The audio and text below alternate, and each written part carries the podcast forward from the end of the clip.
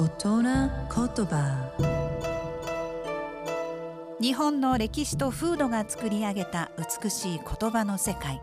その一言に豊かな情緒を感じその一言で自然や人の世を表現。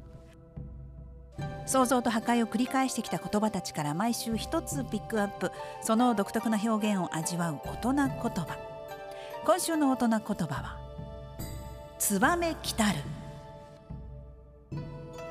先日4月5日からは1年を72に分けた季節を表す方式七十二項の一つツバメ来たるです。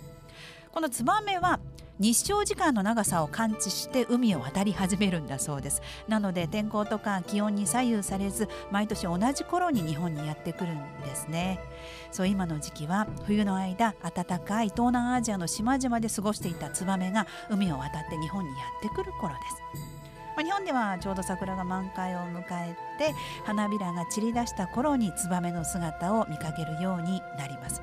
本格的な春と農業のシーズンを知らせてくれるそんな存在でもありますね。今年2023年春もうツバメ見かけました。美しい日本語を味わう大人言葉でした。